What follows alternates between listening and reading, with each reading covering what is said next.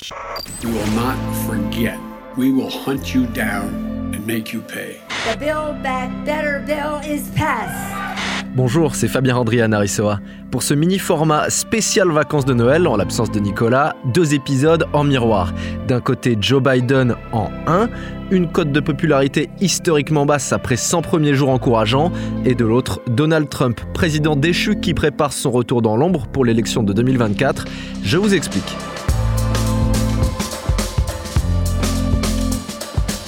Commençons par Uncle Joe, le 47e président des États-Unis, élu sur sa promesse de Build Back Better, reconstruire mieux.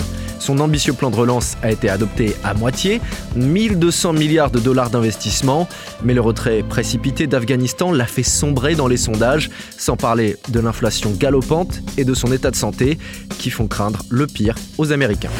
Expliquez-nous le monde. Un podcast RMC. Nicolas Poincaré. Fabien Randrian Pourquoi est-ce que c'est intéressant de faire le bilan maintenant? Eh bien parce qu'il ne reste déjà plus très longtemps pour agir, sachant qu'en 2022, ce sera l'année des midterms, les élections de mi-mandat qui sont souvent peu favorables au président en place. Il se pourrait que Joe Biden perde le Congrès américain à ce moment-là, ce qui paralyserait ses deux dernières années de mandat, même s'il pourra toujours gouverner par décret. Pour parler de cette première année, il faut commencer par évoquer les 100 premiers jours. Vous savez, c'est ce qu'on considère comme le temps de l'action, le temps des grandes réformes avant les éventuelles paralysies politiques. On se souvient de toute la période mouvementée au début puisque le président a gagné avec 51% des voix, soit 306 grands électeurs contre 202 pour Trump et toute la période de contestation qui a suivi cette période étrange entre les élections en novembre et le moment où il prête serment en janvier avec en point d'orgue eh bien l'invasion, l'attaque contre le Capitole le 6 janvier dernier.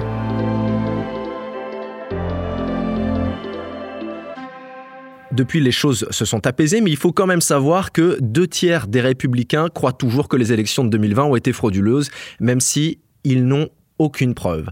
La première chose sur laquelle il faut revenir pour les 100 premiers jours du mandat de Joe Biden, eh bien c'est d'abord sa gestion du Covid qui avait été un des thèmes phares de la campagne de 2020. On sait que Donald Trump, euh, en conférence de presse avec Anthony Fauci, qui est le conseiller scientifique phare, celui qui s'exprime sur le sujet du Covid aux États-Unis, et eh bien avec Donald Trump, c'était très compliqué puisque lui ne croyait pas en l'efficacité des vaccins et avait appelé notamment à utiliser l'eau de javel peut-être pour lutter contre le Covid. On s'en souvient, c'était à la fois plutôt risible, plutôt drôle à voir de l'extérieur, mais en même temps extrêmement triste quand on sait que cette pandémie a fait énormément de morts aux États-Unis. L'arrivée de Joe Biden, ça marque un vrai coup d'accélérateur sur la vaccination. Il avait promis 100 millions de vaccinés en 100 jours, il aura fait quasiment le double. En même temps, les États-Unis ont du stock puisque Pfizer BioNTech, Moderna et Johnson Johnson sont américains, donc pas de problème d'approvisionnement. Pour ça, tout va bien. Le problème, c'est qu'au-delà de ces 100 jours, eh bien depuis, ça patine. Aujourd'hui, seuls 60% des Américains sont totalement vaccinés, ce qui place le pays au 14e rang mondial. Joe Biden avait refixé un objectif d'avoir 70% des adultes qui ont reçu au moins une dose le jour de la fête nationale, le 4 juillet. Le pays n'a atteint cette étape qu'un mois plus tard.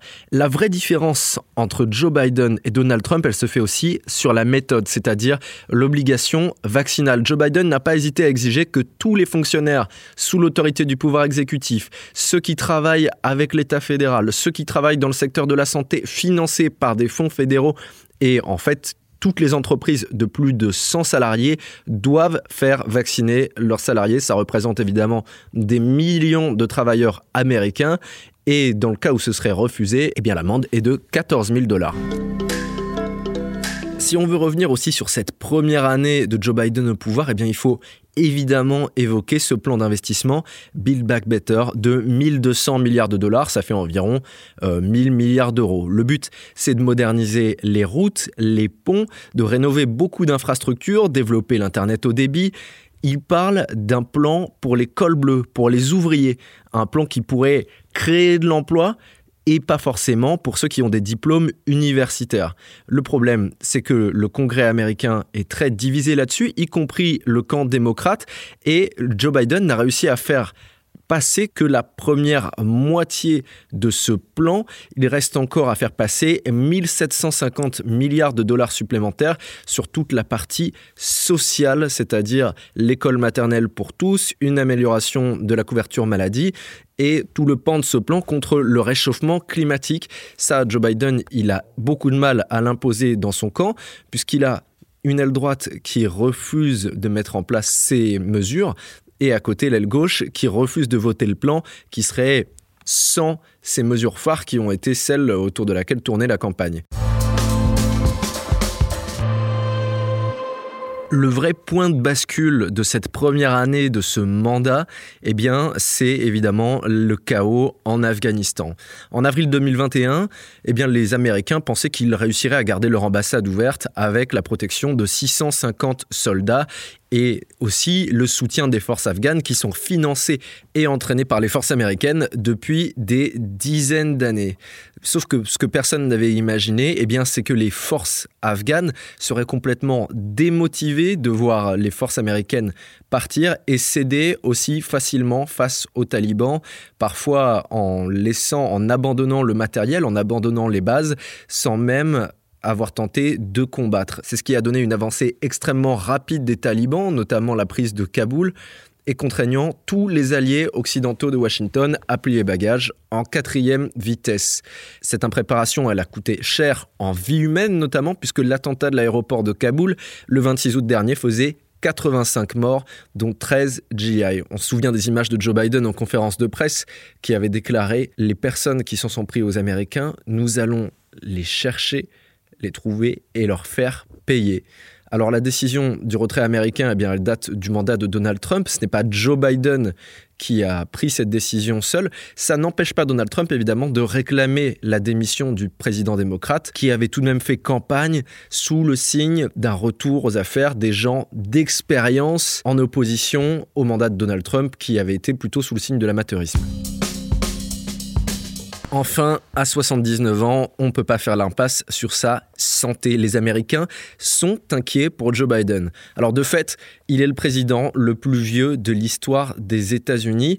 Malgré tout, il envisage de se représenter en 2024, il y a beaucoup, beaucoup de doutes sur le fait qu'il en soit capable physiquement. Joe Biden a déjà survécu à deux attaques cérébrales, une embolie pulmonaire et une thrombose veineuse. Mais les doutes viennent aussi parfois de ses déclarations, où on le voit chercher ses mots, voire divaguer un peu et on se souvient des images de sa triple chute en tentant de remonter dans son avion. Tout ça, eh bien, ça fait douter les Américains. Le 19 novembre dernier, Kamala Harris est même devenue la première femme à détenir le pouvoir présidentiel aux États-Unis pendant 1 heure et 25 minutes pendant que Joe Biden devait se présenter pour une coloscopie sous anesthésie. Le bilan, eh bien, c'est que le président américain est apte, mais son médecin, qui est son médecin depuis 13 ans maintenant, note une démarche plus raide, une toux fréquente et notamment une légère affection nerveuse qui touche les pieds à la suite d'une fracture. Ça ne rassure pas vraiment les Américains dans la mesure où Joe Biden a toujours refusé de présenter un bilan neurologique. Le problème, c'est que la santé, on se souvient que c'était un angle d'attaque des équipes de Trump contre lui. On se rappelle des images le montrant en train de dormir, Sleeping Joe, ou en train de parfois de chercher ses mots on ne peut pas savoir exactement ce qu'il en est, sachant qu'en plus, Joe Biden est un ancien bègue et il a assez tardivement mis ça en avant dans la campagne pour la présidence. Il a fallu trouver une défense contre ces attaques-là, donc il a été contraint d'admettre que voilà, il était un ancien bègue. N'empêche que ce sujet de la santé du président américain, eh bien, c'est évidemment un angle d'attaque que les équipes de Trump vont utiliser contre lui pour la campagne de 2024. C'est la fin de cet épisode un peu spécial d'Expliquez-nous le monde. J'espère qu'il vous a plu. Si c'est le cas, abonnez-vous. Nous sommes sur toutes les plateformes de streaming, sur le site et l'application RMC. Parlez-en autour de vous. Prenez soin de vous. À la semaine prochaine. Retrouvez Nicolas Poincaré dans Apolline Matin. Tous les jours à 6h20 et 7h50 sur RMC.